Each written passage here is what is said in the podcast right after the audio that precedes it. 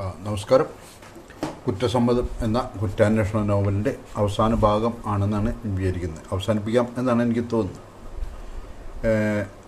കഴിഞ്ഞ പ്രാവശ്യം അവസാനിക്കുമ്പോൾ ഭാഗ്യത്തിന് വീണ് കിട്ടിയ സെൻട്രൽ ഇന്റലിജൻസ് ഓഫീസറുടെ റിട്ടയർഡ് സെൻട്രൽ ഇന്റലിജൻസ് ഓഫീസറുടെ വീട്ടിലാണ് എത്തി നിന്നിരുന്നത് സംഘാംഗങ്ങൾ അതായത് വേലാപുരം സി ഐ ഒന്ന് രണ്ട് പോലീസുകാർ പിന്നെ കൊലപാതകിയായ ഗോപിയാട്ടൻ ഈ ഇവരെ ഗോപി പണ്ട് പഠിച്ചു എന്ന് പറയുന്ന സ്കൂളിന്റെ സൂചനകൾ വച്ച് സ്കൂളിലെത്തുകയും ഭാഗ്യത്തിന് സ്കൂളിലെ ഹെഡ് മാസ്റ്റർ ഗോപിയുടെ സഹപാഠിയാവുകയും ചെയ്തപ്പോൾ അയാൾ ഗോപിയെ തിരിച്ചറിയുകയും ചെയ്തു. അങ്ങനെയാണ് ഹെഡ് മാസ്റ്റർ വീട്ടിലെത്തി. ഹെഡ് മാസ്റ്റർ അച്ഛനാണ് റിട്ടയേർഡ് സെൻട്രൽ ഇന്റലിജൻസ് ഓഫീസർ. അപ്പോൾ എല്ലാവരും കൂടെ ഇരുന്ന് സംസാരിക്കും ഇദ്ദേഹം പഴയ കഥകൾ പറയാൻ തുടങ്ങി. അപ്പോൾ ഈ സെൻട്ര റിട്ടയർഡ് സെൻട്രൽ ഇന്റലിജൻസ് ഓഫീസറുടെ പേര് വേലായുധൻ അടിയോടി എന്നാണ്. അദ്ദേഹം ഈ ഗോപിയേട്ടനെ കുറിച്ച് പറയാൻ തുടങ്ങുമ്പോഴാണ് ഗോപിയും എഡ്പാഷും കൂടി ആ റൂമിൽ തന്നെ ഇരുന്ന് സംസാരിക്കുന്നുണ്ട്.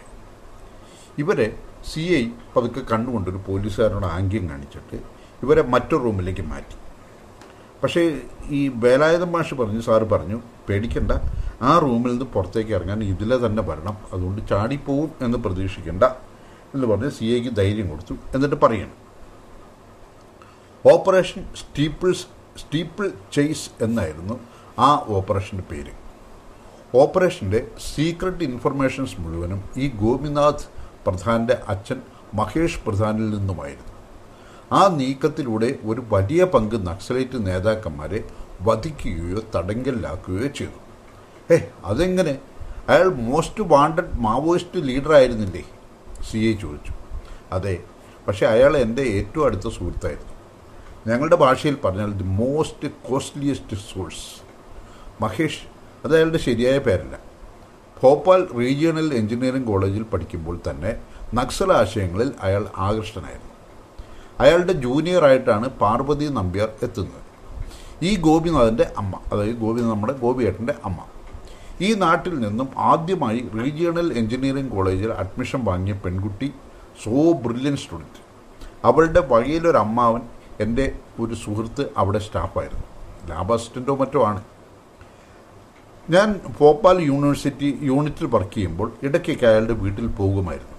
അങ്ങനെയാണ് പാർവതിയെയും പാർവതിയിലൂടെ പ്രധാനയും പരിചയപ്പെടുന്നത്.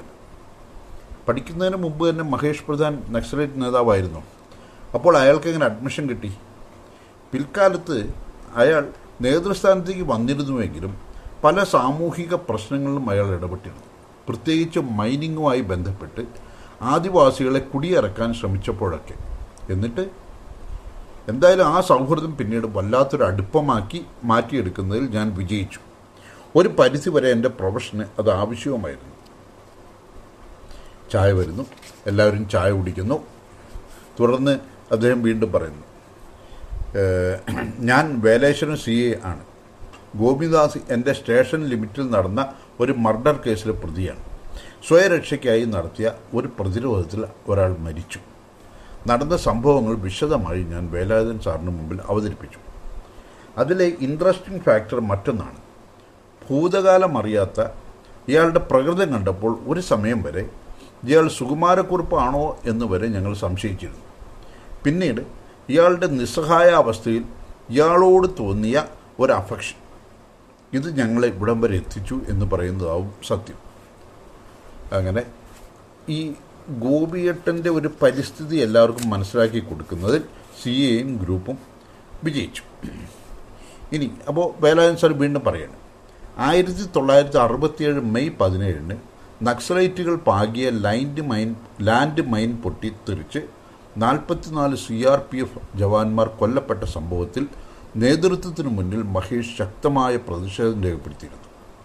അതിനുശേഷം ഇരുപത്തഞ്ചിന് ചാരുകാവിൽ ഒരു ഇൻസ്പെക്ടറെ നക്സലൈറ്റുകൾ കൊലപ്പെടുത്തിയതിന്റെ റിട്ടാലിയേഷന്റെ ഭാഗമായി നടന്ന പോലീസ് വെടിവയ്പ്പിൽ ഒൻപത് ഗ്രാമീണ സ്ത്രീകളും ഒരു കുട്ടിയുമടക്കം പത്ത് പേർ കൊല്ലപ്പെട്ടിരുന്നു. ആ സംഭവത്തിന് ശേഷം മഹേഷ് തന്റെ ലക്ഷ്യത്തിൽ തന്നെ മാറ്റം വരുത്തിയിരുന്നു. അയാൾ ബ്രൂട്ടൽ കില്ലിങ്ങിന് എതിരായിരുന്നു. ഉള്ളിൽ നിന്ന് ഫൈറ്റ് ചെയ്യുന്നതിന്റെ ഭാഗമായി അയാൾ ഓപ്പറേഷൻ സംബന്ധിച്ച് ചില സുപ്രധാന വിവരങ്ങൾ എനിക്ക് കൈമാറാൻ തുടങ്ങി.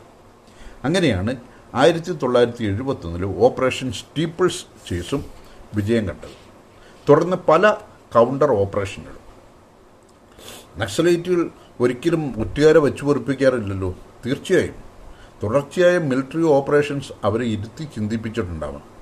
മഹേഷ് സംശയത്തിന്റെ നിഴലായി എന്ന് ഞാൻ കരുതുന്നു എന്റെ സുരക്ഷയെ കരുതിയാവാം ഞാനുമായുള്ള കൂടിക്കാഴ്ചകൾ അയാൾ ഒഴിവാക്കി.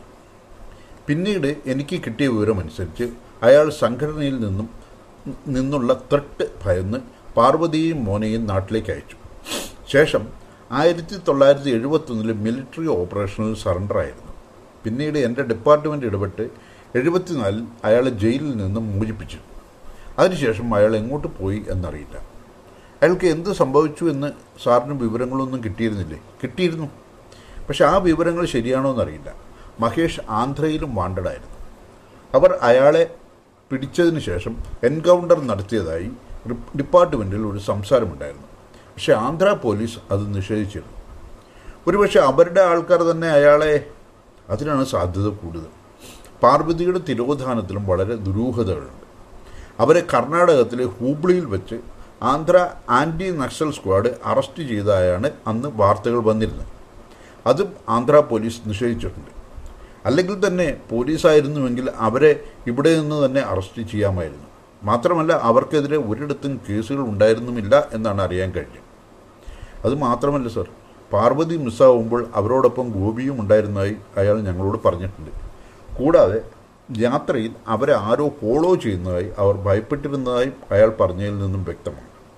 അങ്ങനെയെങ്കിൽ പിടിക്കപ്പെടുമെന്ന് ഉറപ്പായപ്പോൾ ഒരുപക്ഷെ അവർ മകന്റെ ജീവൻ രക്ഷിക്കാൻ വേണ്ടി അവന് ബസ് സ്റ്റാൻഡിൽ ഉപേക്ഷിച്ച് പിടികൊടുത്തതാവില്ലേ? ബാലകൃഷ്ണൻ ചോദിച്ചു. ഉപേക്ഷിച്ചു എന്നും പറയരുത് ബാലകൃഷ്ണ. അവർ ഒരുപാട് വേദനയോടെ ആയിരിക്കും അത് അങ്ങനെ ചെയ്തത് അങ്ങനെയെങ്കിൽ നമുക്കൊരു കാര്യം ഉറപ്പിക്കാം. പാർവതിയിലെ കസ്റ്റഡിയിലെടുത്ത് പോലീസാവില്ല. ആയിരുന്നെങ്കിൽ കുട്ടിയെ കൂടി അവർ കൊണ്ടുപോകുമായിരുന്നു. കാരണം അവൻ ഒരു ജൂവനയിൽ ആയിരുന്നല്ലോ. അങ്ങനെയെങ്കിൽ നക്സൽ ഗ്രൂപ്പിൽപ്പെട്ടവർ തന്നെയാവും കൊണ്ടുപോയത്. അത് സത്യമാണെങ്കിൽ രണ്ടുപേരെയും അവർ ഇല്ലാതാക്കിയിട്ടുണ്ടാവും. വേലായുധൻ സർ ഒരു നിമിഷം കണ്ണുകൾ അടച്ച ശേഷം പറഞ്ഞു ഗോപിനാഥന്റെ കാര്യത്തിൽ ഞാൻ വല്ലാതെ അസ്വസ്ഥനാണ്. ഇക്കാര്യത്തിൽ എനിക്ക് എന്തെങ്കിലും ചെയ്യണമെന്നുണ്ട്. ജാമ്യം നല്ല വക്കീൽ എല്ലാം ഞാൻ അറേഞ്ച് ചെയ്യാം. അയാൾക്ക് എങ്ങനെയെങ്കിലും ഒരു ജീവിതം കൊടുക്കണം. അതിന് ഏതറ്റം വരെ പോകാനും ഞാൻ റെഡിയാണ്. ഞങ്ങളും ധർമ്മസങ്കടത്തിലാണ് സാർ. എത്രയും പെട്ടെന്ന് അന്വേഷണം പൂർത്തിയാക്കി കുറ്റപത്രം സമർപ്പിക്കാൻ എനിക്കാവും. അങ്ങനെയെങ്കിൽ റിമാൻഡ് പീരീഡിൽ തന്നെ ട്രയൽ സംഘടിപ്പിക്കാം. നല്ല വക്കീലാണെങ്കിൽ റൈറ്റ് ടു പ്രൈവറ്റ് ഡിഫൻസിൽ അയാളെ രക്ഷിച്ചെടുക്കാം. മാക്സിമം ആറേഴ് മാ ആറേഴ് മാസത്തെ സമയമെടുക്കും. ഗോപിയേട്ടനെ സഹായിക്കാനായി ചെയ്യാൻ പറ്റുന്നതൊക്കെ ചെയ്യണമെന്ന് ഞാൻ മനസ്സിൽ തീരുമാനിച്ചു.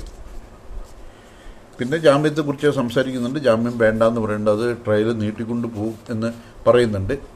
അവസാനം ചോദിച്ചു ഗോപിയേട്ടന് വീട് ഇവിടെ അടുത്താണെന്ന് കേട്ടു? ബാലകൃഷ്ണൻ ചോദിച്ചു. അത് അതെവിടെ അടുത്ത്? കുറച്ച് ഉള്ളിലേക്കാണ്. ഒരു നാലഞ്ച് കിലോമീറ്റർ പോയാൽ മതി. പക്ഷെ അവിടെ ഇപ്പോൾ പ്രായമായ ആളുകൾ മാത്രമാണുള്ളത്. കുട്ടികളൊക്കെ പല ജോലികളുമായി വിദേശത്തൊക്കെയാണെന്നാണ് കേട്ടിട്ടുള്ളത്. വേലായുധൻ സാർ ഒന്ന് ആലോചിച്ച ശേഷം തുടർന്നു. ഈ രാത്രിയിൽ അവിടേക്ക് പോകുന്നതിൽ നല്ലത് രാവിലെ പോകുന്നതാണ്.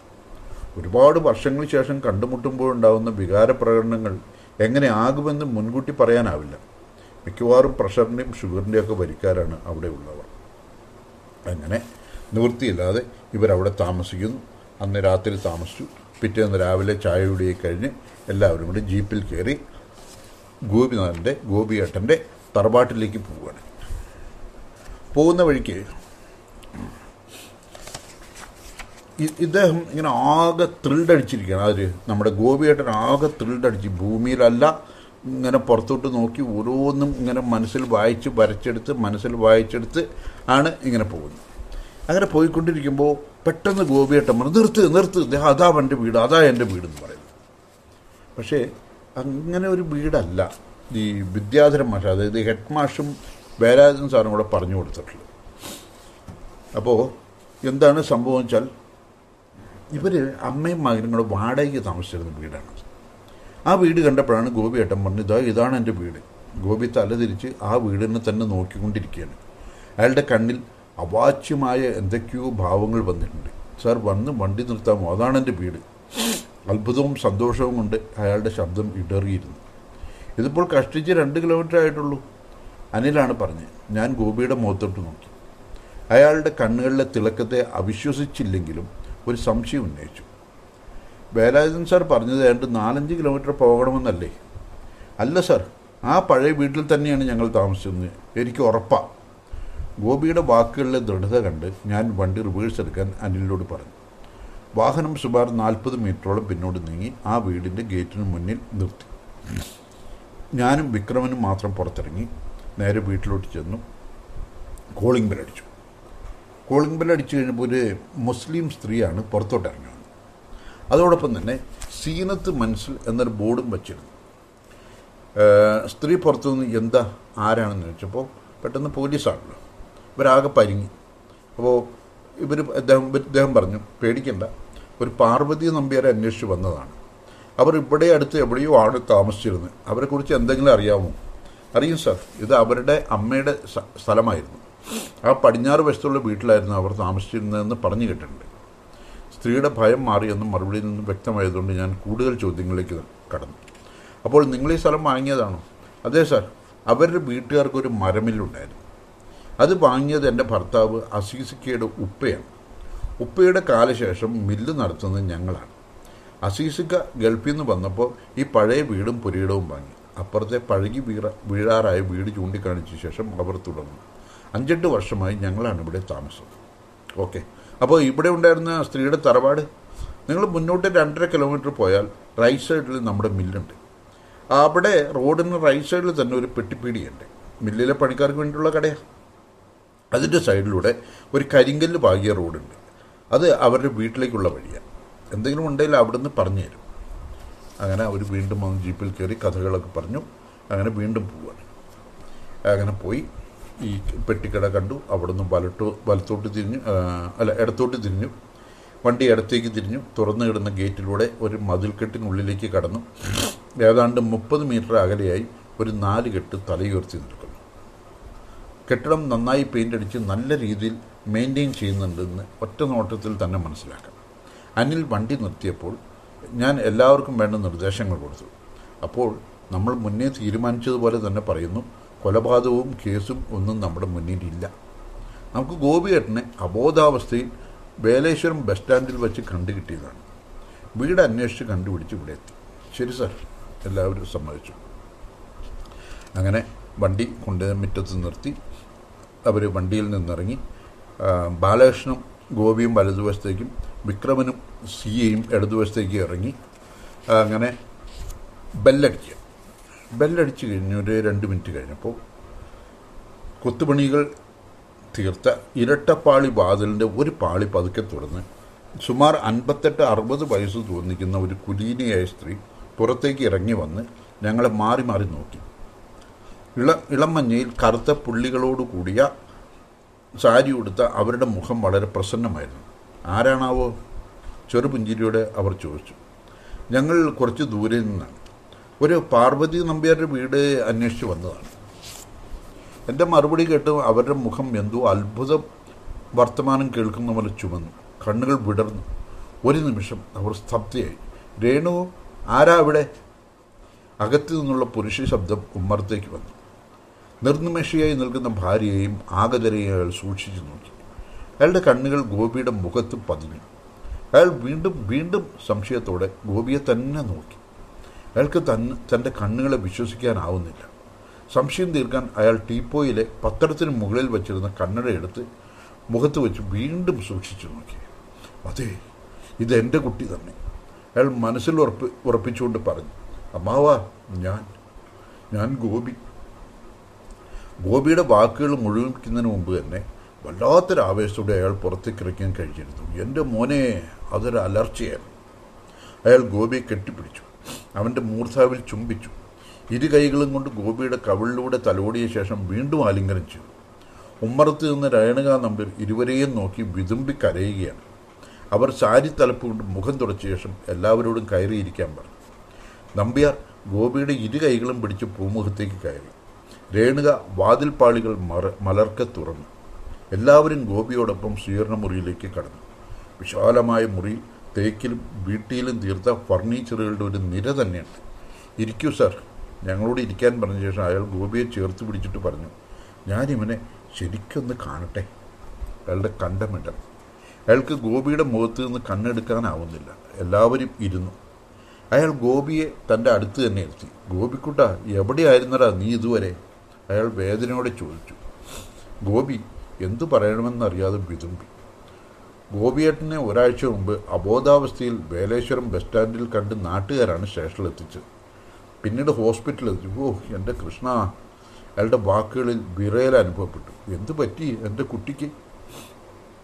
ബോധം തെളിഞ്ഞപ്പോൾ പഴയ കാര്യങ്ങളെപ്പറ്റി ഒരു ഓർമ്മയും ഉണ്ടായിരുന്നില്ല.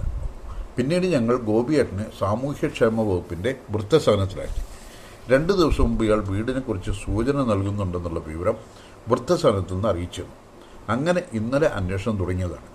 ഏതായാലും അത് വെറുതെ ആയില്ല. ശങ്കു ആരാ അവിടെ? എന്താ വിശേഷിച്ച്? അകത്തെ മുറിയിൽ നിന്നും വിറയാർന്നൊരു ശബ്ദം കേൾക്കാം. ഉള്ളിൽ നിന്നുള്ള ശബ്ദത്തിന് വല്ലാത്ത തളർച്ച അനുഭവപ്പെടുന്നുണ്ട്. ഞാനും ബാലകൃഷ്ണനും മുഖാമുഖം നോക്കി. ഗോപിയുടെ അമ്മ ഇപ്പോഴും ജീവിച്ചിരിപ്പുണ്ടോ? പാർവതി നമ്പ്യാർ. ബാലകൃഷ്ണൻ ഉദ്വേഗത്തോടെ ചോദിച്ചു. അല്ല ഏടത്തിയാണ് ദാക്ഷായണം റുമറ്റോയിഡ് ആർത്രൈറ്റിസ് കൂടുതലാണ്. കുറച്ച് നാളായിട്ട് കിടപ്പിലാണ് ഞാൻ ഇവനെ ഏടത്തി ഒന്ന് കാണിക്കട്ടെ. ഇവരെ കണ്ടുകിട്ടാത്തതിൽ ഏട്ടനായിരുന്നു ഏറ്റവും വിഷമം. പാർവതി ചേച്ചിയെയും അന്വേഷിച്ച് അയല അലയാത്ത നാടുകളില്ല. ഒടുവിൽ പ്രതീക്ഷ നശിച്ച്. അങ്ങനെ അങ്ങനെ ഒരു നിമിഷം നിർത്തി. എന്തോ ഉള്ളിലൊതുക്കിയ ശേഷം തുടർന്നു. മരിച്ചിട്ട് ആറ് മാസമായി. അവർക്ക് മക്കളില്ലാത്തതുകൊണ്ട് ഞങ്ങൾ ഒരുമിച്ചാണ് താമസം. അയാൾ എഴുന്നേറ്റ് ഗോപിയുടെ കൈ പിടിച്ച് ഉള്ളിലേക്ക് നടന്നു. രേണുക ഒരു ട്രെയിൽ നിര നിരത്തിയ ഗ്ലാസ്സുകളിൽ മാമ്പഴച്ചാറ് വിട്ടുവന്ന് അവർ മാമ്പഴം കുടിച്ചു. ഡ്രൈവർ അനിലിനെ വണ്ടിയിൽ നിന്ന് വിളിച്ചിറക്കി അനിലിനും കൊടുത്തു. അനിൽ ഇറങ്ങി വഴി ഇത് തന്നെയാണല്ലേ ഗോപിയേട്ടന്റെ വീട്. വിക്രമൻ തലയാട്ടി. എല്ലാവരും ജ്യൂസ് കുടിക്കുമ്പോൾ അകത്തുനിന്ന് കരച്ചിലും പരിഭവം പറിച്ചിലൊക്കെ എന്റെ മോനല്ലടാ നീ എന്ത് പറ്റിയടാ നിനക്ക്? അകത്ത് വിറയാർന്ന ശബ്ദത്തിൽ വിതുമ്പുന്നൊരു സ്വരം. ഏടത്തി അമ്മ കരയാതെ ഗോപിക്കുട്ടനങ്ങ് എത്തിയല്ലോ. ഇനി ഇവൻ എവിടെ ഇവിടെ തന്നെ ഉണ്ടാവും. നമ്മുടെ കൂടെ തന്നെ. നമ്പ്യാർ അവരെ ആശ്വസിപ്പിക്കാൻ ശ്രമിക്കുന്നുണ്ടെങ്കിലും അവർക്ക് തേങ്ങൽ ഒതുക്കാനാവുന്നില്ല. അവൻ ഇവിടെ തന്നെ ഉണ്ടാവും നമ്മുടെ കൂടെ തന്നെ എന്ന വാക്കുകൾ അപ്രതീക്ഷിതമായി കാതിൽ പതിച്ചപ്പോൾ എന്റെ ഉള്ളൊന്ന് പിടഞ്ഞു. ഞാൻ ബാലകൃഷ്ണനെ നോക്കി. അയാളും ആ സംസാരം ശ്രദ്ധിച്ചെന്ന് തോന്നുന്നു. അമ്പരന്ന് തന്നെയാണ് ഇരിപ്പ്. ഞാൻ ബാലകൃഷ്ണനെ കണ്ണുകൊണ്ട് കാണിച്ച ശേഷം പുറത്തിറങ്ങി.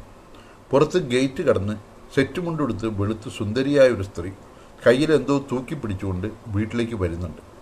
വല്ലാത്തൊരു ഐശ്വര്യം അവരുടെ മുഖത്ത് തെളിഞ്ഞു വെപ്പുണ്ട്. ഒരു നിമിഷം ഞാൻ ഗോപി മുൻ പറഞ്ഞ കഥയിലേക്ക് മനസ്സൊഴിച്ചു. ഗോപി പറഞ്ഞ ശ്യാമളിയായിരിക്കുമോ അത്? വെറുതെയെങ്കിലും മനസ്സിൽ അങ്ങനെ ഒരു തോന്നൽ മിന്നി മറിഞ്ഞു. പോലീസ് ജീപ്പും യൂണിഫോം ഇട്ട ആളെയും കണ്ടുകൊണ്ടാവണം അവർ സംശയത്തോടെ എന്നെയും ബാലകൃഷ്ണനെയും നോക്കിക്കൊണ്ട് തന്നൊരു പരിഭവത്തോടെ ജീപ്പിന്റെ വലതുവശത്തു കൂടി നടന്ന് അടുക്കള വശത്തേക്ക് നീങ്ങി. ഗോപിയേട്ടനെ ഇവിടെ നിർത്തിയിട്ട് പോകാൻ പറഞ്ഞാൽ നമ്മൾ ഇവരോട് ഇനി എന്ത് പറയും? ഒരു പിടിയും കിട്ടുന്നില്ല. ബാലകൃഷ്ണൻ തല പുകഞ്ഞ് ആലോചിച്ചു. ബാലകൃഷ്ണന്റെ വാക്കുകൾ എന്നെ ചിന്തയിൽ നിന്ന് ഉണർത്തി. ഒന്ന് ആലോചിച്ച ശേഷം ഞാൻ പറഞ്ഞു വൃത്തസദനത്തിൽ നിന്ന് വീട്ടിലേക്ക് വിട്ടുകിട്ടുന്നതിന് ചില ഫോർമാലിറ്റീസ് ഉണ്ടെന്നും എത്രയും പെട്ടെന്ന് അത് പൂർത്തിയാക്കി ഗോപിയേട്ടനെ തിരിച്ചുവിടെ കൊണ്ടാക്കാമെന്നും പറഞ്ഞാലോ? ശരിയാണ് സർ. തൽക്കാലം അങ്ങനെ എന്തെങ്കിലും പറഞ്ഞ് അയാളെ നമുക്ക് ഇവിടുന്ന് കൊണ്ടുപോകാം അതായിരിക്കും നല്ലത്.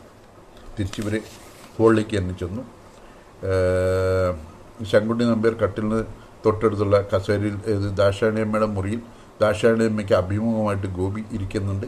ശങ്കുണ്ണി നമ്പ്യാർ കട്ടിലിന് തൊട്ടടുത്തുള്ള കസേരയിൽ ഇരുന്നുകൊണ്ട് രേണുകയെ നോക്കി അയാളുടെ കണ്ണുകൾ വിടർന്നു. അയാൾ സന്തോഷത്തിൽ നിറഞ്ഞുകൊണ്ട് ചോദിച്ചു ശ്യാമേ ഇതാരാണ് വന്നിരിക്കുന്നത് നോക്കിയേ? ശ്യാമ എന്ന വാക്ക് കേട്ടും ഗോപി വെട്ടിത്തിരിഞ്ഞു നോക്കി. പിന്നിൽ രേണുകാമ്മായും അവർക്ക് പിന്നിൽ നെറ്റിയിൽ ചന്ദനക്കുറിയുമായി ശ്യാമള. മനസ്സിലായോ നിനക്ക്? ദാക്ഷായണിയമ്മ ശ്യാമളയെ നോക്കി. ശ്യാമള ഗോപിയുടെ കണ്ണുകളിലേക്ക് സൂക്ഷ്മമായി നോക്കി. അയാളുടെ ആത്മാവിലേക്ക് ഇറങ്ങി ചെല്ലുന്ന നോട്ടം. എന്തോ പറയാനായി ചുണ്ടുകൾ വെമ്പി. സ്ഥലകാല ബോധം നഷ്ടപ്പെട്ടതുപോലെ. അവർ ഇരുകൈയും നീട്ടി മുന്നോട്ടാഞ്ഞു. ഒരു നിമിഷം. അവർ ഏതോ ശക്തിയുടെ പ്രേരണ എന്നവണ്ണം പിടിച്ചു കെട്ടിയതുപോലെ നിന്നു. അവൾ മനസ്സിനെ സ്വയം നിയന്ത്രിക്കാൻ ശ്രമിച്ചെങ്കിലും കണ്ണുകൾ നിറഞ്ഞൊഴുകി. അവൾ സാരി തലപ്പുകൊണ്ട് മുഖം തുടച്ച ശേഷം വിതുമ്പി. ഗോപിയേട്ടൻ തനിച്ചാണോ വന്നത്? അല്ല എന്റെ കൂടെ കുറച്ച് പേരുണ്ട്. അവർ പുറത്തുണ്ട്. അയാൾ അവളുടെ കണ്ണുകളിലേക്ക് ഇമ വെട്ടാതെ നോക്കി. അവളുടെ ചോദ്യത്തിന്റെ അർത്ഥം ഗ്രഹിച്ചെടുത്ത ശേഷം തുടർന്നു. ഇവിടെ നിന്നും പോയ ശേഷം അമ്മയുടെ രൂപം കണ്ണിൽ നിന്നും മറിഞ്ഞതിൽ പിന്നെ ഞാൻ എന്നും തനിച്ചായിരുന്നു. അങ്ങനെ ഗോപി ശ്യാമളയും ബന്ധുക്കളും വീട്ടുകാരും ഒക്കെ ആയിട്ട് കണ്ടെത്തി. അമ്മാമ്മ അതായത് വല്യമ്മ ഒരു കാരണവശാലും പിന്നെ ഗോപിയണ്ണനെ തിരിച്ചു കൊണ്ടുപോകാൻ സമ്മതിക്കുന്നില്ല. ശങ്കുണ്ണി നമ്പ്യാർ ഇതിന്റെ ഇടയ്ക്ക് പുറത്തിറങ്ങി വന്ന് ഇവരെ കേട്ട് പറമ്പ് നടന്നു കാണാൻ വന്നു. പന്ത്രണ്ടര ഏക്കർ പറമ്പുണ്ട്. പറമ്പിന്റെ ഒരറ്റത്ത് പുഴയാണ്. സസ്യശ്യാമള കോമളമായ പറമ്പാണ്. ഇത് മുഴുവൻ ഗോപിക്ക് അവകാശപ്പെട്ടതാണ്. ഞങ്ങൾക്ക് ടൗണിലൊരു വീടുണ്ട്. ഞങ്ങൾ അങ്ങോട്ട് പോകും ഞങ്ങളുടെ മക്കൾ രണ്ടുപേരും കാനഡയിലാണ്. അപ്പോൾ അവർ അങ്ങോട്ട് ചെല്ലാൻ പറഞ്ഞ് വിളിക്കുന്നുണ്ട്. ഒരുപക്ഷെ ഞങ്ങൾ അങ്ങോട്ട് പോവാനും മതി എന്നൊക്കെ പറഞ്ഞു. പിന്നീട് ശ്യാമളയുടെ കാര്യത്തിലേക്ക് വന്നു. അപ്പോൾ ഗോപിക്കുട്ടനെ കാണുന്നില്ല. ഇവർ നടക്കാൻ പോയിട്ട് തിരിച്ചു വന്നു. എവിടെ? ഗോപിയേട്ടൻ എവിടെ? ശ്യാമയുടെ കൂടെ മുകളിലാണ്. മറുപടി പറഞ്ഞ ശേഷം രേണുക അകത്തോട്ട് കയറിപ്പോയി. ആ അത് ഗോപിയേട്ടനോടൊപ്പം പഠിച്ചിരുന്ന ശ്യാമളയാണല്ലേ? ഒപ്പം പഠിച്ചിരുന്നല്ല കുറേ ക്ലാസ് താഴെയാണ്. പക്ഷേ ഗോപിക്കുട്ടന്റെ എല്ലാ കാര്യങ്ങളും അവളായിരുന്നു നോക്കിയിരുന്നത്. ഗോപിക്കുട്ടനെ കാണാതായതിന് കാണാതായതിനു ശേഷം ഒരു വർഷം അവൾ സ്കൂളിൽ തന്നെ പോയിരുന്നില്ല.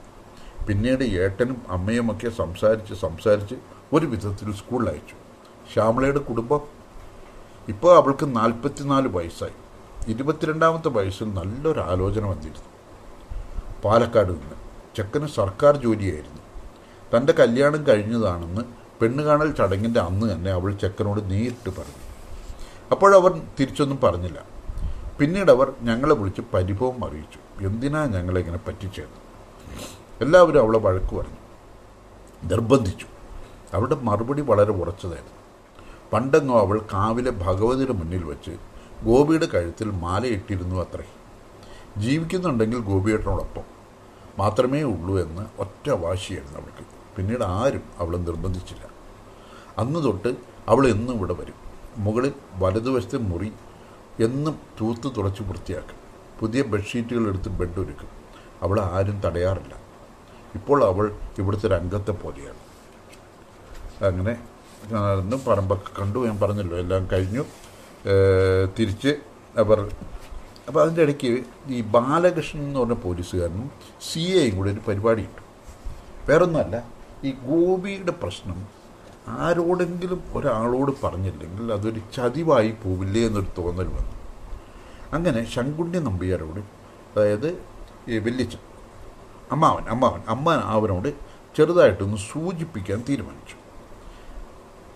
അങ്ങനെ ശങ്കുണ്ണി നമ്പ്യാരും ബാലകൃഷ്ണനും സി എങ്ങളെ പതുക്കെ പറമ്പിലേക്ക് ഇറങ്ങി ശങ്കുണ്ണി നമ്പ്യാർ ഇങ്ങനെ ഒരുപാട് കാര്യങ്ങൾ പറയുന്നുണ്ട്. ഗോപിയെ മുന്നിൽ കണ്ടുകൊണ്ട് പല തീരുമാനങ്ങൾ എടുക്കുകയാണ്. അപ്പോൾ സി എ പതുക്കെ വിളിച്ചു. ശങ്കുണ്ണിയേട്ടാ വിളി കേട്ട് നമ്പ്യാർ തിരിഞ്ഞ് എന്റെ മുഖത്തേക്ക് നോക്കി. എനിക്ക് വളരെ പ്രധാനപ്പെട്ട ഒരു കാര്യം പറയാനുണ്ട്. നിങ്ങൾ ശ്രദ്ധയോടെ കേൾക്കണം.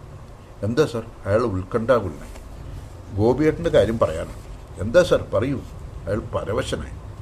ഞാനും ബാലകൃഷ്ണനും ചേർന്ന് ചേനക്കല്ലിൽ നടന്ന കൊലപാതകത്തെക്കുറിച്ചും ഗോപി അതിൽ പ്രതിയാകാനുള്ള സാഹചര്യത്തെക്കുറിച്ചും വളരെ ലഘുവായ രീതിയിൽ പറഞ്ഞ് മനസ്സിലാക്കി. നമ്പ്യാർ വിവശനായി. അയാളുടെ ശരീരത്തിന് ക്ഷീണം അനുഭവപ്പെടുന്ന പോലെ തോന്നി. അയാൾ തൊട്ട് അടുത്ത് കണ്ട മരത്തടിയിൽ ഇരുന്നു എന്ത് പറയണമെന്ന് അറിയാതെ എന്റെ മുഖത്തേക്ക് ദയനീയമായി നോക്കി. എന്തെങ്കിലും ചെയ്തു തരണം സാർ. ഇതറിഞ്ഞാൽ ഇവിടെ എല്ലാവരും തകർന്നു പോകും. എന്റെ അപേക്ഷയാണ്. അയാൾ കൈകൂപ്പി അപേക്ഷിച്ചു. അയാൾ കണ്ണുകൾ മുറുക്കി അടച്ചു. ഇടറിയ സ്വരത്തിൽ പറഞ്ഞു എല്ലാം സഹിക്കാം. പക്ഷെ മുപ്പത്തഞ്ച് വർഷത്തിലധികം ഒരു വിധവയെ പോലെ ജീവിച്ച ആ പെൺകുട്ടിയോട് ഞാനെന്ത് പറയും? അയാളുടെ കണ്ണുകൾ നിറഞ്ഞൊഴുകി. നമ്പ്യാരേട്ട എത്ര ഒളിച്ചു വച്ചാലും സത്യം സത്യമല്ലാതാവുമോ? നിങ്ങളെങ്കിലും കാര്യങ്ങൾ അറിഞ്ഞിരിക്കണം. അതുകൊണ്ടാണ് നിങ്ങളോടിത് പറയണമെന്ന് ഞങ്ങൾ തീരുമാനിച്ചു. ബാലകൃഷ്ണനാണത് അത് പറഞ്ഞു. ഞാൻ അയാളുടെ ചുമലിൽ കൈവച്ച് ആശ്വസിപ്പിക്കാമെന്ന വണ്ണം പറഞ്ഞു. സ്വയരക്ഷാർത്ഥം ചെയ്ത പ്രവൃത്തി ന്യായീകരിക്കത്തക്കതാണ്. അത് കോടതി തിരിച്ചറിയാതിരിക്കില്ല. എത്രയും പെട്ടെന്ന് നമുക്ക് കേസ് തീർത്തെടുക്കാൻ നോക്കാം. അതിന് ഞങ്ങളെല്ലാവരും നിങ്ങളോടൊപ്പമുണ്ട്. അയാൾ എന്റെ മുഖത്തേക്ക് നോക്കി. അതുകൊണ്ട് നമുക്കിതിപ്പോൾ ആരോടും പറയണ്ട. അയാൾ മുണ്ടുകൊണ്ട് മുഖം തുടച്ചു. ഞങ്ങൾ തിരികെ നടന്ന് വീടിന് മുന്നിലെത്തി. ഉമ്മറത്ത് രേണുക കാത്തു നിൽക്കുന്നുണ്ട്. ഊണ് റെഡിയായിട്ടുണ്ട് ഗോപിക്കുട്ടൻ എവിടെ?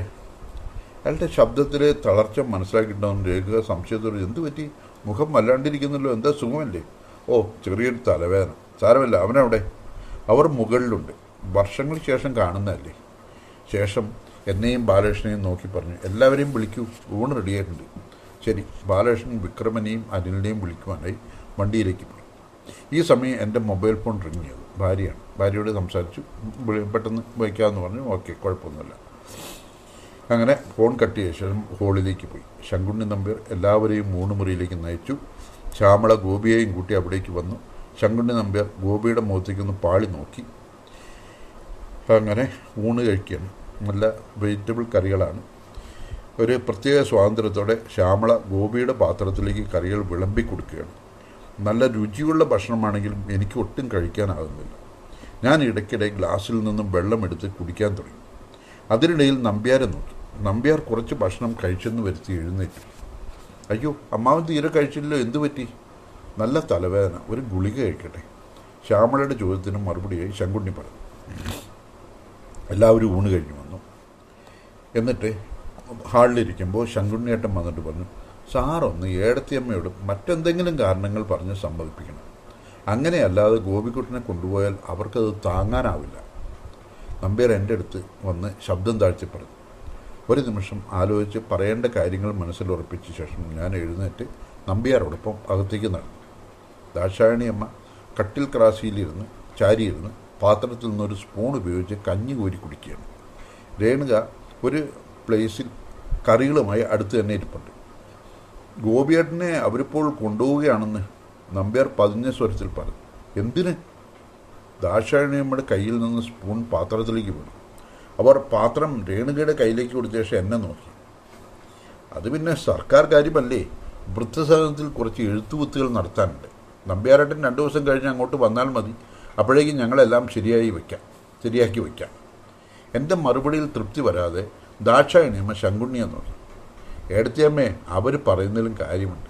ഇത് അവർ സർക്കാർ ഉദ്യോഗസ്ഥരല്ലേ? റൂൾസ് അനുസരിച്ചല്ലേ അവർക്ക് പ്രവർത്തിക്കാനാവൂ? ശങ്കുണ്ണി വിശദീകരിച്ചു. എന്ത് റൂൾസ് എന്റെ കുട്ടീനെ എങ്ങോട്ടും കൊണ്ടുപോകണ്ട. ദാക്ഷായണിയമ്മയ്ക്ക് ദേഷ്യവും കരച്ചിലും വരുന്നുണ്ട്. എടച്ചമ്മ അവർ എത്ര കഷ്ടപ്പെട്ട് അന്വേഷിച്ച് പിടിച്ചാണ് ഗോപികൃഷ്ണൻ ഇവിടെ എത്തിച്ചത്. എന്തായാലും നമുക്ക് വീണ്ടും ഒന്ന് കാണാൻ കിട്ടിയല്ലോ.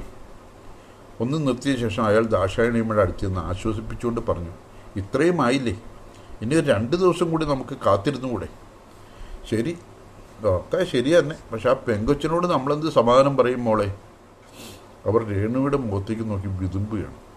ശ്യാമയോട് ഞാൻ പറഞ്ഞോളാം. ഒരു നിമിഷം ആലോചിച്ച ശേഷം രേണുക പറഞ്ഞു. അങ്ങനെ ഈ രേണുക ശ്യാമളയോട് പറയാനായിട്ട് പോയി. എല്ലാവരും പുറത്തേക്ക് ഇറങ്ങി. ബാലകൃഷ്ണൻ ജീപ്പിനടുത്തേക്ക് എത്തി. ഒരേ പ്ലാസ്റ്റിക് കൂടിൽ മാമ്പഴവുമായി ശ്യാമള അങ്ങോട്ട് വരുന്നുണ്ട്. ഞാനും വാഹനത്തിനടുത്തോട്ട് ചെന്നു.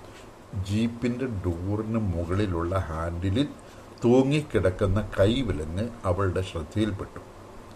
അതിൽ തന്നെ നോക്കിക്കൊണ്ട് ശ്യാമള ചോദിച്ചു സാറേ ശരിക്കും എന്റെ ഗോപിയേട്ടന് എന്താ പറ്റിയത്? അയാൾ അബോധാവസ്ഥയിൽ ബസ് സ്റ്റാൻഡിൽ വെച്ച് ബാലകൃഷ്ണൻ മുഴുമിപ്പിക്കുന്നതിന് മുമ്പ് തന്നെ ശ്യാമള ചോദിച്ചു പിന്നെ എന്തിനാണ് സാറേ വിലങ്ങ്? ഒരു അനാഥനെ വിലങ്ങ് വെച്ചിട്ടാണോ സാറേ കൊണ്ടുവരിക? വണ്ടിയുടെ വിലങ്ങ് ചൂണ്ടിക്കാണിച്ചുകൊണ്ട് ശ്യാമള ചോദിച്ചു അപ്പോഴാണ് ഞങ്ങൾ പോലീസ് വണ്ടിയിലേക്ക് നോക്കിയത്. നേരത്തെ നിലത്ത് വീണ വിലങ്ങ് അലക്ഷ്യമായി തൂക്കിയിട്ടിരിക്കുന്നു. ആ ചോദ്യത്തിൽ ഞാനും ബാലകൃഷ്ണൻ ഒരു നിമിഷം പകച്ചു. ഗോപിയോട്ടൻ എന്നോടെല്ലാം പറഞ്ഞു ഒരു ചെറിയ കേസുണ്ടെന്നും അത് തീർത്തിട്ട് വരുന്നവരെ കാത്തിരിക്കണമെന്നും. അവൾ വാക്കുകൾ മുഴുമിപ്പിക്കാൻ പണിപ്പെട്ടു.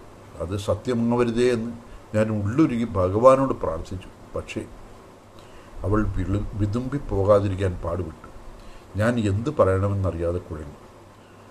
അപ്പോൾ അത് സത്യമാണല്ലേ സാർ? അവൾക്ക് നിയന്ത്രണം വിട്ടുപോയി. ഉമ്മറത്ത് നിന്ന് ശങ്കുണ്ണി നമ്പർ അവിടേക്ക് ഓടി വന്നു. അവൾ വീണു പോകാതിരിക്കാൻ പോലീസ് വണ്ടിയിൽ പിടിച്ചു. അയാൾ അവളെ താങ്ങിയെടുത്ത് ആശ്വസിപ്പിക്കാൻ ശ്രമിച്ചു. രേണുക അടുക്കള ഭാഗത്തു നിന്ന് ശബ്ദം കേട്ട് അങ്ങോട്ടും നോക്കി. ശ്യാമളയുടെ തേങ്ങൽ കേട്ട് അവൾ അവിടേക്ക് ഓടിയെത്തി. രണ്ടുപേരും ചേർന്ന് അവളെ ചേർത്ത് നിർത്തി. ശ്യാമേ എന്തെല്ലാം പരീക്ഷണങ്ങളിലൂടെ കടന്നുപോയവളാണെന്ന് തളരരുത്. പിടിച്ചു നിൽക്കണം. ഇവിടെ ആരും ഒന്നും അറിഞ്ഞിട്ടില്ല. ശങ്കുണ്ണി അവളെ ആശ്വസിപ്പിക്കാൻ ശ്രമിച്ചു. രേണുക എന്നെയും ബാലകൃഷ്ണനെയും മാറി മാറി നോക്കി. അവർക്കൊന്നും വ്യക്തമായില്ലെങ്കിലും ഗോപിയുമായി ബന്ധപ്പെട്ട് ഇനിയും അറിയാത്ത കാര്യങ്ങൾ ചിലതുണ്ടെന്ന് ആ നോട്ടിൽ നിന്ന് വായിച്ചെടുക്കാനാവും. എന്തൊക്കെ പ്രശ്നങ്ങളുണ്ടായാലും ഗോപിയേട്ടനെ നമ്മൾ തിരികെ കൊണ്ടുവരും. നീ ധൈര്യമായിരിക്കേ. നമ്പ്യാരുടെ ഉറച്ച വാക്കുകൾ അവൾക്ക് തെല്ലൊരു ആശ്വാസം പകർന്നു. അങ്ങനെ പൊതി മാമ്പഴത്തിന്റെ പൊതി മേടിച്ചു ഇത് ഗോപിയേട്ടന് കൊടുക്കണം എന്ന് പറഞ്ഞാണ് കൊടുത്തത്. ശരി എന്ന് പറയുകയും ചെയ്തു. അങ്ങനെ അപ്പോൾ ചായ കുടിച്ചിട്ട് പോകാൻ പറഞ്ഞു. ചായയായി. ചായ കുടിക്കാൻ ചെന്നപ്പോൾ അമ്മ ചേടത്തിയമ്മയുടെ ഒരു വാക്കൊന്നും പറയണം എന്ന് സി എനോട് ശങ്കുണ്ണി പേര് പറഞ്ഞു. അങ്ങനെ നേരെ അകത്തേക്ക് ചെന്നു. സി ഐ ചെന്നു. വിശേഷങ്ങൾ പറഞ്ഞു. അതിന്റെ ഇടയ്ക്ക് ഒരു കപ്പിലെ ചായ ഊതി കുടിച്ചുകൊണ്ട് ഗോപി ഉമ്മറത്തേക്ക് വന്ന് വീട്ടിൽ തടിയിൽ കൊത്തി ഉണ്ടാക്കിയ തൂണിൽ ചാരി നിന്നു. തിരിച്ചു പോകാൻ മാനസികമായി പ്ര- തയ്യാറെടുത്തിട്ടിരുന്ന വണ്ണം അയാളുടെ മുഖം പ്രസന്നമാണ്. എല്ലാവരും ചായയും പലഹാരം കഴിച്ചെഴുന്നേറ്റു. നമുക്ക് ഇറങ്ങാൻ നോക്കിയാലോ? ഞാൻ ഗോപിയോട് ചോദിച്ചു. ഇറങ്ങാൻ സാർ. ശ്യാമളയും രേണുകയും അകത്തേക്ക് കയറി. ശങ്കുണ്ണി നമ്പ്യാർ ഗോപിയുടെ അടുത്തെത്തി അവനെ കെട്ടിപ്പിടിച്ച ശേഷം മടക്കം പറഞ്ഞു ഞാനെല്ലാം മറിഞ്ഞു മോനെ. അയാൾ ധൈര്യം സംഭരിച്ചു പറഞ്ഞു നീ ഇനി ഒറ്റയ്ക്കല്ല. ഞങ്ങളെല്ലാവരും ഉണ്ട് നിന്റെ കൂടെ. എല്ലാം ശരിയായി വരും. ശേഷം ശ- ശങ്കുണ്ണി നമ്പ്യാർ അടുത്തു വന്ന് എന്റെ കണ്ണുകളിലേക്ക് യാചനാപൂർവം നോക്കി. ഈ സംഭവത്തിന്റെയൊക്കെ ഇടയ്ക്ക് ഒരു എടനാഴിയിൽ ശ്യാമളയും ഗോപിയും പരസ്പരം എന്ത് പറയണമെന്നറിയാതെ മുഖത്തോട് മോ മുഖം നോക്കി നിൽപ്പുണ്ട്. ശ്യാമ ഗോപി എന്റെ മുഖത്തേക്കും ശ്യാമളയുടെ കണ്ണുകളിലേക്കും നോക്കി കുറച്ചു നേരം അങ്ങനെ തന്നെ നിന്നു. അവളുടെ മനസ്സിന്റെ വേദന മുഴുവൻ ആ കണ്ണുകളിലുണ്ട്. വിഷമിക്കരുത്. ഞങ്ങൾ എല്ലാവരും ഒപ്പമുണ്ട്. നല്ലത് മാത്രമേ വരൂ. ഞാൻ ഒരു വിധത്തിൽ ശ്യാമളയോട് അത്രയും പറഞ്ഞൊപ്പിച്ചു. ഗോപി ഒത്തിരി നന്ദിയോടെ എന്നെയും ശ്യാമളയുടെ കണ്ണുകളിലേക്ക് നോക്കി. അവളുടെ മുഖം ചുമന്ന് ചുണ്ടുകൾ വിറയ്ക്കുന്നുണ്ട്. വിതുമ്പി പോകുമെന്ന് തോന്നിയ മാത്രമേ അയാൾ ഇരു കൈകളും കൊണ്ട് അവളെ നെഞ്ചോട് ചേർത്ത് പിടിച്ചു. ഇടനാഴിയിലാകെ മൂടൽമഞ്ഞ് നിറയുന്ന പോലെ എനിക്ക് തോന്നി. അവാച്യമായൊരു സുഗന്ധം അവിടെ ആകെ വലയം ചെയ്തതുപോലെ എനിക്ക് അനുഭവപ്പെട്ടു. ഏതോ ഒരു അനുഭൂതിയിൽ അകപ്പെട്ട് ഞാൻ യാന്ത്രികമായി തളത്തിലേക്ക് ഇറങ്ങി ഹാളിലേക്ക് ഇറങ്ങി സ്വീകരണ മുറിയിൽ ഇപ്പോൾ ഞാൻ തനിച്ചാണ്. അവിടുത്തെ ശോഭയിലൊന്നിരുന്ന ശേഷം ഞാൻ ഒരു നിമിഷം എന്റെ കണ്ണുകൾ പതിയെ അടച്ചു. അപ്പോൾ എന്റെ ഉള്ളിൽ ഗോപിയും ശ്യാമളയും മാത്രമേ ഉള്ളൂ. ആയുസ് മുഴുവൻ ഇഷ്ടപ്പെട്ടവനായി ജീവിതം ഹോമിച്ച് ഇത്രയും നാൾ കാത്തിരുന്ന സ്ത്രീ. ജീവിതത്തിൽ ദുരിത വഴികൾ മാത്രം താണ്ടിയ ഗോപി. അയാൾ അവളെ നെഞ്ചോട് ചേർത്ത് പിടിച്ചിരിക്കുകയാണ്. അവളുടെ കണ്ണുകൾ നിറഞ്ഞൊഴുകുന്നു. അയാൾ സാവധാനം അവളുടെ നെറുകയിൽ ചുംബിക്കുന്നു. ഓ ദൈവമേ. ഈ നിമിഷത്തിൽ മരിച്ചു പോയിരുന്നെങ്കിലെന്ന് അവൾ ആത്മാർത്ഥമായി പ്രാർത്ഥിക്കുകയാണ്. ഒരു നിമിഷം അങ്ങനെ നിന്ന ശേഷം അയാൾ അവളോട് പറയുന്നു ഞാൻ തിരിച്ചു വരും നിനക്ക് വേണ്ടി. വേണ്ട ഗോപിയേട്ടൻ എന്നെ വിട്ട് എങ്ങും പോകണ്ട. അയാളുടെ മാറിൽ നിന്നും മുഖം മാറ്റാതെ അവൾ പറയുന്നു യാഥാർത്ഥ്യങ്ങളിൽ നിന്നും മാറി നിൽക്കാൻ നമുക്കാവില്ല ശ്യാമേ. ഇപ്പോൾ എനിക്ക് പോകേണ്ടതുണ്ട്. നീ ഇവിടെ ഉണ്ട് എന്നുള്ളതാണ് ഇനിയിപ്പോൾ എന്റെ പ്രതീക്ഷയും ധൈര്യവും. അയാൾ അവളുടെ കൈകൾ പറിച്ചു മാറ്റി. അവളുടെ കണ്ണുനീർ വീണ് അയാളുടെ നെഞ്ചകം കുതിർന്നു. അവൾ മുഖം തുടച്ചുകൊണ്ട് പറയുന്നു മരണം വരെയും ഞാനിവിടെ ഉണ്ടാവും പ്രതീക്ഷകളോടെ. അവർ രണ്ടുപേരും സ്വീകരണ മുറിയിലേക്ക് കടന്നു വന്നു.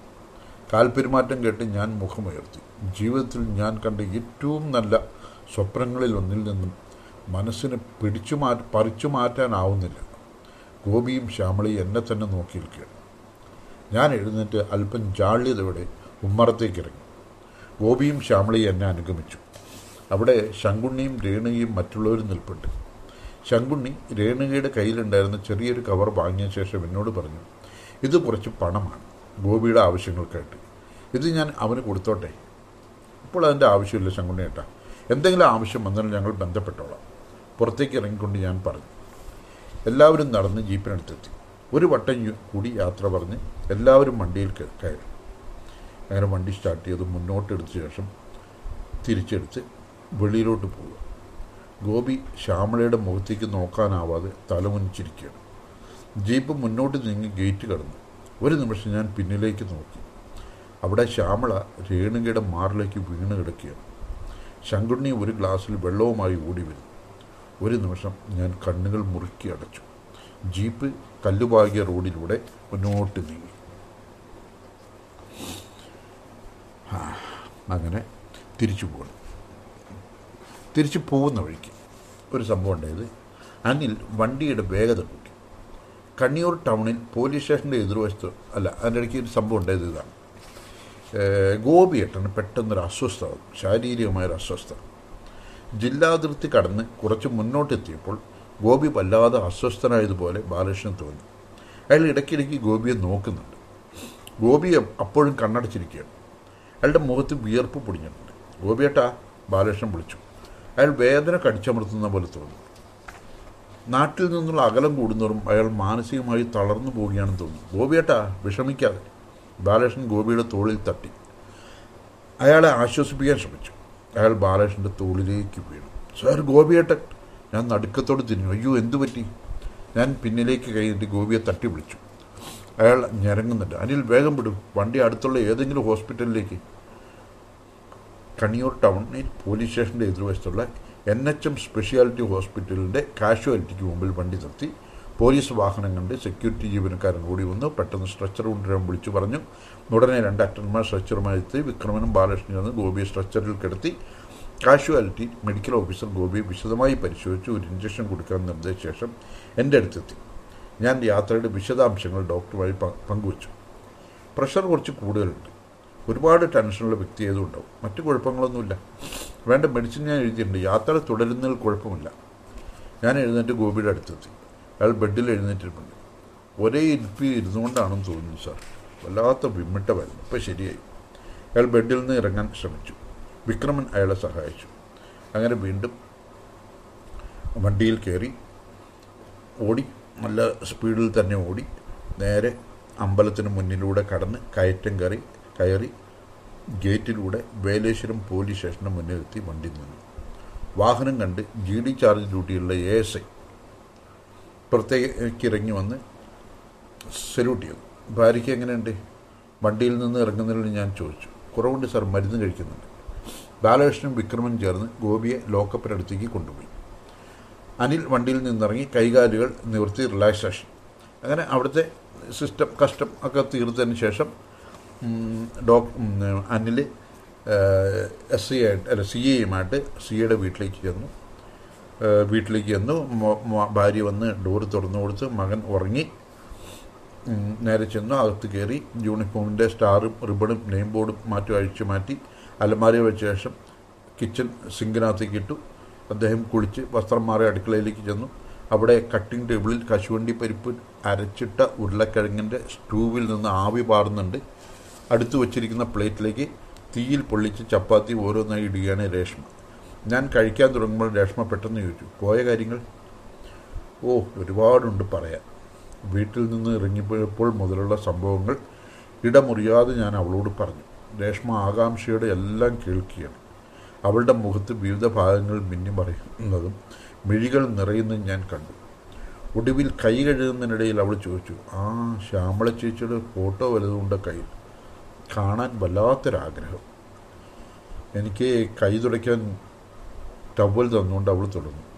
പത്ത് നാൽപ്പത് വർഷം കല്യാണം കഴിക്കാതെ ഒരു പെണ്ണ് തന്റെ സ്നേഹം സൂക്ഷിച്ചു വെച്ച് കാത്തിരിക്കുകയെന്ന് പറഞ്ഞാൽ അവർ ഒരു വല്ലാത്ത പെണ്ണായിരിക്കും. എത്ര ജന്മം കാത്തിരിക്കേണ്ടി വന്നാലും അവളോടൊപ്പം ജീവിക്കുക എന്നത് അയാളുടെ ജീവിതത്തിൽ കിട്ടുന്ന ഏറ്റവും വലിയ ഭാഗ്യമായിരിക്കും. ഞാൻ രേഷ്മയുടെ കണ്ണുകളിലേക്കൊന്ന് പാളി നോക്കി. അവളുടെ കണ്ണുകൾ നിറഞ്ഞിരിക്കുന്നു.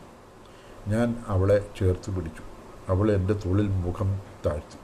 എല്ലാ നിയന്ത്രണങ്ങളും വിട്ട് അവൾ പൊട്ടിക്കരഞ്ഞു. ഞാൻ അവളുടെ നെറുകയിൽ ചുംബിച്ചു. അവൾ ഏങ്ങലടിച്ചുകൊണ്ടേയിരുന്നു. അന്ന് രാത്രി അങ്ങനെ കഴിഞ്ഞു. കേസ് വളരെ പെട്ടെന്ന് ചാർജ് ചെയ്തു. പറഞ്ഞ പോലെ റിമാൻഡിൽ ഇരിക്കുമ്പോൾ തന്നെ വിചാരണ തുടങ്ങി. വിചാരണ ഇങ്ങനെ മുന്നോട്ട് മുന്നോട്ട് പോവുകയാണ്. ആദ്യഘട്ടത്തിൽ പ്രതിഭാഗത്തിന് അനുകൂലമായി തിരിഞ്ഞിരുന്ന കേസ്. അതായത് ഗോപിയേട്ടന് അനുകൂലമായിട്ട് തിരിഞ്ഞിരുന്ന കേസ്. പതുക്കെ ക്രോസ് പ്രോസിക്യൂഷൻ അഡ്വക്കേറ്റിന്റെ ബുദ്ധി കൊണ്ടാണെന്ന് അദ്ദേഹം അവകാശപ്പെടുന്നു. ഏതായാലും പ്രോസിക്യൂഷൻ അനുകൂലമായിട്ട് അതായത് പോലീസിന് അനുകൂലമായിട്ട് തിരിയാൻ തുടങ്ങി. അങ്ങനെ കേസ് നടന്നുകൊണ്ടിരിക്കുകയാണ്. പക്ഷേ ഓരോ ദിവസം കഴിയും തോറും ഗോപിയേട്ടനെ ശിക്ഷിക്കാനുള്ള സാധ്യത കൂടിക്കൂടി വരികയാണ് ഇത് ഇവർക്ക് വല്ലാത്ത ടെൻഷൻ ഉണ്ടാകുന്നു പോലീസുകാർക്ക്. പക്ഷേ പോലീസുകാർക്ക് അവർക്ക് ലിമിറ്റ് ഉണ്ടല്ലോ. അതിനപ്പുറം പോകാൻ കഴിയില്ല. അങ്ങനെ ഏതായാലും ഇങ്ങനെ കേസ് നടന്ന്. അവസാനം കോടതി അയാളെ കുറ്റക്കാരനാണെന്ന് വിധിച്ചു. ശിക്ഷ നാളെ പുറപ്പെടുവിക്കും എന്ന് പറഞ്ഞ് കോടതി പിരിഞ്ഞു. ഗോപിയേട്ടനെ ലോക്കപ്പിലേക്ക് കൊണ്ടുവന്നു. ലോക്കപ്പല്ല സോറി ജയിലിലേക്ക് കൊണ്ടു ഇത് ഏതാണ്ട് വേലാപുരം സ്റ്റേഷനിൽ ഒരു വെള്ളിടി വെട്ടിയ അനുഭൂതിയാണ് ഉണ്ടാക്കിയത്. അനുഭൂതി എന്ന് പറഞ്ഞത് ശരിയല്ല. ഒരു ഭീകരതയാണ് ഉണ്ടാക്കിയത്. കാരണം എല്ലാവരും മനസ്സുകൊണ്ട് ഈ ഗോപിയേട്ടന് അനുകൂലമായിരുന്നു. അതുകൊണ്ട് തന്നെ എങ്ങനെയെങ്കിലുമൊക്കെ രക്ഷപ്പെടണം രക്ഷപ്പെടണം രക്ഷപ്പെടും എന്നുള്ള പ്രാർത്ഥനയും പൂജയും വഴിപാടും എല്ലാമായിട്ടാണ് പോലീസ് മുന്നോട്ട് പോയത്. പക്ഷെ അവസാനമാണ് കോടതി പറഞ്ഞത് കുറ്റക്കാരനാണ് ശിക്ഷ നാളെ വിധിക്കും. നിർവികാരനായിട്ട് ഗോപിയേട്ടൻ ആ കേസ് അത് കേട്ടു നിന്നു പിറ്റേന്ന് ശിക്ഷ വിധിക്കാമെന്ന് പറഞ്ഞ് കോടതി പിരിഞ്ഞു. അത് നമ്മുടെ സി എക്ക് വല്ലാത്ത വിഷമമുണ്ടാക്കി. ഹൃദയത്തിന്റെ മുകളിൽ ഒരു പാറ കയറ്റി വെച്ച പോലെ ഒരു ഭാരം അനുഭവപ്പെട്ടു എന്നാണ് അദ്ദേഹം പറയുന്നത്. അങ്ങനെ അദ്ദേഹം ഉച്ചയ്ക്ക് തന്നെ ജോലിയൊക്കെ അവസാനിപ്പിച്ച് വീട്ടിലേക്ക് പോയി. വീട്ടിൽ ചെന്നപ്പോൾ വീട്ടിൽ ചെന്നപ്പോൾ ആ അങ്ങനെയല്ല. ഈ ആ സംഭവം ഇതൊക്കെ തന്നെയാണ്. പക്ഷേ ഈ കോർട്ട് ഡ്യൂട്ടിക്ക് പോയ പോലീസുകാരൻ അയാൾ നേരത്തെ തിരിച്ചെത്തി. സാർ ഞാൻ അവിടെ നിന്നും പോന്നു കോടതി ഗോപിയെ കുറ്റക്കാരനായി കണ്ടെത്തി. ശിക്ഷ നാളെ വിധിക്കും. കേസ് നാളത്തേക്ക് പോസ്റ്റ് ചെയ്തു. അയാൾ പറയണം ഞാൻ കസേരയിൽ തരിച്ചിരുന്നു പോയി. എനിക്കൊന്നും സംസാരിക്കാനായില്ല. തൊണ്ട പറ്റിപ്പോയതുപോലെ തോന്നുന്നു. മനസ്സിനെ നിയന്ത്രിക്കാൻ കഴിയുന്നത് പോലെയൊക്കെ ശ്രമിക്കുന്നുണ്ട്. മേശപ്പുറത്ത് വെച്ചിരുന്ന കുപ്പിയെടുത്ത് വായിലേക്ക് ചൊരിഞ്ഞു. കുറേ വെള്ളം കുടിച്ച ശേഷം രണ്ടും കൽപ്പിച്ച് റിമോട്ട് എടുത്ത് വലതുവശത്ത് ഭിത്തിയോട് ചേർത്ത് വെച്ചിരിക്കുന്ന സ്റ്റാൻഡിൽ ടി വി ഓൺ ചെയ്തു പ്രാദേശിക ചാനലടക്കം എല്ലാ ചാനലുകളും വിധി റിപ്പോർട്ട് ചെയ്യുന്നുണ്ട്. എല്ലാ ചാനലുകളെയും ഗവൺമെന്റ് ചാനലുകളിലും ഗവൺമെന്റ് പ്ലീഡർ നിറഞ്ഞു നിൽക്കുകയാണ്. ചാനൽ മാറ്റിക്കൊണ്ടിരിക്കുന്നതിനിടയിൽ മധുവിന്റെ മുഖം കണ്ടതും മധു എന്ന് പറഞ്ഞ ഒരു ചാനൽ റിപ്പോർട്ടറാണ് മുഖം കണ്ടതും ആ ചാനൽ വെച്ചു. പ്ലീഡർ തകർക്കുകയാണ്. ഒരു ഘട്ടത്തിൽ കൈവിട്ടു പോകുമെന്ന് കരുതിയിട ഇരുന്നിടത്ത് നിന്നും ഞാൻ ബുദ്ധിപരമായ നീക്കങ്ങളിലൂടെയാണ് ഈ കേസിനെ ഇവിടം വരെ എത്തിച്ചത്. പ്രതിക്ക് മാക്സിമം ശിക്ഷ വാങ്ങിക്കൊടുക്കുന്നതിലാണ് എന്റെ ശ്രദ്ധ കേന്ദ്രീകരിക്കുന്നത് ഓപ്പ് ഞാൻ ടി വി ഓപ്പ് ചെയ്തു. മൊബൈലിൽ നോക്കിക്കൊണ്ട് റൈറ്റർ മുറിയിലേക്ക് വന്നു. അപ്പോൾ അധ്വാനിച്ച് വെറുതെ ആയില്ല. അല്ലേ സാറേ? ഫോൺ മെസ്സേജ് വായിച്ചുകൊണ്ട് റൈറ്റർ പറഞ്ഞു. ഒന്ന് ചിരിച്ചെന്ന് വരുത്തിയ ശേഷം ഫോൺ എടുത്തു. രേഷ്മയുടെ വിളി വന്നു. ഞാൻ കോൾ അറ്റൻഡ് ചെയ്യുന്ന സമയം റൈറ്റർ മേശപ്പുറത്തെ ഫയലിൽ നിന്നും പരിശോധിച്ച് റെഫറൻസുകൾ എടുത്ത് അയാളുടെ മുറിയിലേക്ക് പോയി. ആ രേഷ്മ എല്ലാം കഴിഞ്ഞു. എനിക്ക് മുഴുമിപ്പിക്കാനായില്ല തൊണ്ടയിടും ഞാൻ ന്യൂസ് കണ്ടുകൊണ്ടിരിക്കുക. ഇങ്ങോട്ട് പോയിരുന്നോ? രേഷ്മ ചോദിച്ചു. ഞാൻ ഉച്ചയ്ക്ക് എത്താം. ഞാൻ ഫോൺ കട്ട് ചെയ്തു. അല്പസമയത്തിന് ശേഷം ബാലകൃഷ്ണൻ ഓഫീസിലെത്തി. ഞാൻ ആകാംക്ഷയോടെ അയാളെ നോക്കി. ജഡ്ജിന്റെ വാക്കുകൾ കേട്ട് ഗോപിയേട്ടൻ പ്രതിക്കൂട്ടിൽ നിർവികാരനായാണ് നിന്നത് സാർ. പക്ഷെ പുറത്ത് ശങ്കുണ്ണി നമ്പ്യാർ അത് കേട്ട് കുഴഞ്ഞു വീണു. കൂടെയുണ്ടായിരുന്നവർ അയാളെ താങ്ങിയെടുത്ത് ഹോസ്പിറ്റലിലേക്ക് കൊണ്ടുപോയി. ബാലകൃഷ്ണൻ കോടതിയിൽ നടന്ന സംഭവങ്ങൾ വിവരിച്ചു. എന്നിട്ട് ശങ്കുണ്ണിയേട്ടൻ എങ്ങനെയുണ്ടെന്ന് അറിയാവോ? ഇപ്പോൾ കുഴപ്പമില്ലെന്ന് special branch A C Raju പറഞ്ഞു. ഗോപിയേട്ടൻ. എന്നെ അത്ഭുതപ്പെടുത്തിയത് അതാണ്. ഗോപിയേട്ടൻ കോടതിയിൽ ഒരക്ഷരം മിണ്ടിയില്ല. ആ മുഖത്ത് വല്ലാത്ത നിസ്സംഗതയായിരുന്നു. ഈ കേസിന്റെ ആദ്യ ദിവസങ്ങളിൽ അയാൾക്ക് ഇവിടെ മുഖത്ത് കണ്ടിരുന്ന അതേ നിസ്സംഗത. എങ്ങനെയെങ്കിൽ അങ്ങനെയെങ്കിൽ അയാൾ കൈവിട്ടു പോയിരിക്കുന്നു. ഒരു ശക്തിക്ക് ഇനി അയാളെ തിരിച്ചു കൊണ്ടുവരാനാവുമെന്ന് തോന്നുന്നില്ല. പ്രതീക്ഷ നശിച്ചവനെ പോലെ ഞാൻ മനസ്സിൽ പറഞ്ഞു. കുറച്ചു നേരം ഞാൻ തലകുനിച്ചു. ഒരുപക്ഷെ ശിക്ഷ വിധിക്കും മുമ്പ് റൈറ്റ് ഓഫ് പ്രൈവറ്റ് ഡിഫൻസ് അടക്കമുള്ള കേസിലെ സാഹചര്യങ്ങൾ കൂടി കോടതി പരിഗണിക്കില്ലേ സർ ബാലകൃഷ്ണൻ എന്നെ ആശ്വസിപ്പിക്കാൻ എന്നവണ്ണമാണ് അങ്ങനെ ചോദിച്ചു ഞാൻ മുഖമേറിച്ച് ബാലകൃഷ്ണൻ നോക്കി. നമുക്ക് ആശിക്കാം. സ്വയം സമാധാനിക്കാനേ പറഞ്ഞുകൊണ്ട് ഞാൻ ജനലിലൂടെ പുറത്തേക്ക് നോക്കി. ആകാശം കറുത്തിരുണ്ട് നിൽക്കുകയാണ്. മഴ പെയ്യാൻ സാധ്യതയുണ്ട്. അതിനു മുമ്പ് വീട്ടിലെത്തണം ഞാൻ ഇറങ്ങുകയാണ്. രേഷ്മിയും അല്പം മൂഡോപ്പിലാണ് ഞാൻ അങ്ങോട്ട് ചെല്ലട്ടെ. വാച്ചിൽ നോക്കിക്കൊണ്ട് പറഞ്ഞു. താഴെ എത്തിയപ്പോൾ അനിൽ വണ്ടിയിലിരിപ്പുണ്ട്. വീട്ടിലേക്കാണോ സാർ? അനിൽ ചോദിച്ചു. ആടുന്ന അർത്ഥത്തിൽ തലയാട്ടി. അങ്ങനെ വീട്ടിൽ ചെന്നു. രാവിലെ എത്തിക്കോളാമെന്ന് പറഞ്ഞ് അനിൽ തിരിച്ചുപോയി. ഞാൻ രേഷ്മയെ അകത്ത് കിടന്നു. ആളിൽ ടി വിയിൽ ന്യൂസ് ചാനൽ വാർത്തകളുടെ കെട്ടഴിച്ചുകൊണ്ടിരുന്നു. ദേഷ്യമാണ് തോന്നിയത്. റിമോട്ട് എടുത്ത് ടി വി ഓഫ് ചെയ്തതിന് ശേഷം റിമോട്ട് സോഫയിലേക്ക് കിട്ടും. മുറിയിലെത്തി യൂണിഫോം മാറി കുളിമുറിയിൽ കയറി കൈയും മുഖവും തണുത്ത വെള്ളത്തിൽ നന്നായി കഴുകി രേഷ്മ ചോറും കറികളും എടുത്തു വച്ചിട്ട് വിളിച്ചു. ഊൺമുറിയിലെത്തി അവളോടൊപ്പം കഴിക്കാനിരുന്നു. രണ്ടുപേർക്കും ഒന്നും പറയാനാകുന്നില്ല. ഇടയിൽ മൂന്നാമതൊരാളെ പോലെ നിശബ്ദത കയറി വന്നു. ഭക്ഷണം കഴിച്ചെന്ന് വരുത്തി എഴുന്നേറ്റു. അവൾ മുഖമുയർത്തി എന്നെ നോക്കി. മുഖം കൊടുക്കാതെ ഞാൻ ബെഡ്റൂമിലേക്ക് നടന്നു. പാത്രങ്ങൾ സിങ്കിലേക്ക് എടുത്തു വച്ച ശേഷം കൈയും മുഖവും കഴുകി അവളും റൂമിലേക്ക് വന്നു. ഞാൻ ബെഡിൽ കിടക്കുകയായിരുന്നു. അവൾ ബെഡിൽ സമയവും വന്നിരുന്നു. നമ്മളെ കൊണ്ടാവുന്നതെല്ലാം നമ്മൾ ചെയ്തതല്ലേ? എന്നിട്ടും ഇങ്ങനെ വിഷമിക്കുന്നത് കാണുമ്പോൾ ഓ എനിക്കത് താങ്ങാനാവില്ല. ഞാൻ അവളെ നോക്കി ചിരിക്കാൻ ശ്രമിച്ചു. ചുണ്ടിലെ ഓരോ പേശിയും ചലിക്കുന്നത് ഇപ്പോൾ ഞാൻ അറിയുന്നുണ്ട് അവൾ എന്നോട് ചേർന്ന് കിടന്നു. കുറേ സമയം അതേ കിടപ്പ് കിടന്നു.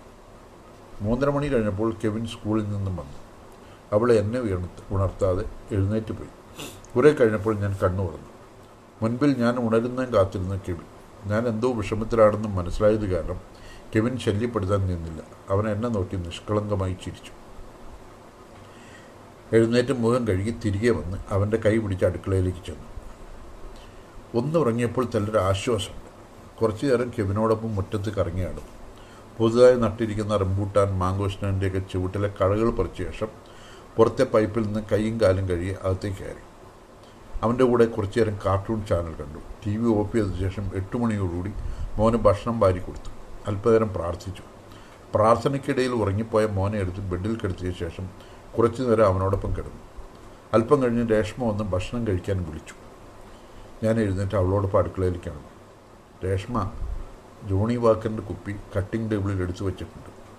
അതിൽ രണ്ട് പെഗ്ഗിൽ കൂടുതലുണ്ട്. അവൾ എന്റെ മുഖത്തേക്ക് ഒന്ന് നോക്കി. ഞാൻ കുപ്പി തുറന്ന് ബിസ്കി ഗ്ലാസ്സിലേക്ക് ഒഴിച്ചു. ഒരു സിപ്പ് എടുത്ത ശേഷം രേഷ്മ ഉണ്ടാക്കിയ മുട്ട ബർജി അല്പം എടുത്ത് വായിലേക്ക് ഇട്ടു. അവൾ അടുത്ത് തന്നെ നിന്നു. ഗ്ലാസ് കാലിയാക്കിയ ശേഷവും ഞാൻ ഒന്നുകൂടി ഒഴിച്ചു. ഗ്ലാസ് ചുണ്ടോടെ അടുപ്പിച്ചപ്പോൾ ഹാളിൽ നിന്നും മൊബൈൽ ഫോൺ ശബ്ദിക്കുന്നത് കേട്ടു. അല്പം കൂടി കുടിച്ച ശേഷം ഞാൻ താല്പര്യമില്ലാതെ ഹോളിലേക്ക് നടന്നു. ഫോൺ എടുത്തപ്പോഴേക്കും കോൾ കട്ടായി കഴിഞ്ഞിരുന്നു. ആരാണ് വിളിച്ചതെന്നറിയാൻ ഫോണിന്റെ ലോക്ക് തുറന്നപ്പോൾ വീണ്ടും ഫോൺ റിങ് ചെയ്തു. റിപ്പോർട്ടർ മധുവാണ് ഞാൻ ഫോൺ എടുത്തു. ആ നമസ്കാരം മധു. ആരാണ് ഈ നേരത്ത് വിളിക്കുന്നതെന്നറിയാൻ രേഷ്മ ഹുള്ളിക്ക് വന്നു. ഒരു കയ്യിൽ ഫോണും മറുകൈയിൽ ഗ്ലാ മദ്യവുമായി ഞാൻ ചൂരൽ കസേരയിലിരുന്നു ഭക്ഷണം കഴിച്ചിട്ട് സംസാരിച്ച പോരെ അവൾ ചോദിച്ചു. ഞാൻ ഒന്നും മിണ്ടിയില്ല. ഫോൺ കട്ട് ചെയ്തതിനു ശേഷം ഭയപ്പാടോടെ അവളെ നോക്കി. രേഷ്മ ടി വിയിൽ ന്യൂസ് വയ്ക്കാൻ മധു പറയുന്നു. ഗോപി എന്റെ ശബ്ദം ഇടറി വാചകം മുഴുമിക്കാനായില്ല. രേഷ്മ ടി വി ഓൺ ചെയ്ത് ന്യൂസ് വച്ചു ടി വിയിൽ ഡിബേറ്റ് നടക്കണം. ഭയപ്പെടേണ്ട ഈ ഒന്നും കാണുന്നില്ല. ടി വി സ്ക്രീനിലൂടെ കണ്ണുകൾ സാവധാനം ഒഴുകി. സാവധാനം താഴേക്ക് നീങ്ങി. താഴെ സ്ക്രീനിൽ ബ്രേക്കിംഗ് ന്യൂസ് സ്ക്രോൾ സ്ക്രോൾ ചെയ്യുന്ന കാണാം ഞാൻ സൂക്ഷിച്ചു നോക്കി. കണ്ണുകളിൽ ഇരുട്ട് കയറുന്ന പോലെ തോന്നി. ശരീരം വിറച്ചു. കയ്യിലെ ഗ്ലാസ് താഴെ വീഴാതിരിക്കാൻ മുറുകെ പിടിച്ചിട്ടുണ്ട്. മങ്ങിയ കാഴ്ചയിൽ ഞാൻ വായിച്ചു. പ്രമാദമായ ബാബു മർഡർ കേസിൽ കുറ്റക്കാരനായി കോടതി കണ്ടെത്തിയ പ്രതി ഗോപിനാഥ് പ്രധാൻ അൻപത്തിനാല് വയസ്സ്. ഹൃദയാഘാതം മൂലം സബ് ജയിലിൽ വെച്ച് മരണമടഞ്ഞു. കോടതി അയാൾക്കുള്ള ശിക്ഷ നാളെ വിധിക്കാനിരിക്കെ ഇന്ന് വൈകിട്ട് എട്ട് മണിയോടെയാണ് സംഭവം. നോവൽ അവസാനിച്ചു. കുറ്റസമ്മതം എന്ന സിബി തോമസ് എഴുതിയ വേറിട്ടൊരു കുറ്റാന്വേഷണ നോവലിന്റെ പാരായണമാണ് ഇവിടെ അവസാനിച്ചത്. എന്നോടൊപ്പം സഞ്ചരിച്ച ഇനി സഞ്ചരിക്കാനുള്ള ഇരിക്കുന്ന എല്ലാവരോടും ഹൃദയത്തിന്റെ ഭാഷയിൽ നന്ദി പറഞ്ഞുകൊണ്ട് അവസാനിപ്പിക്കുന്നു. നമസ്കാരം.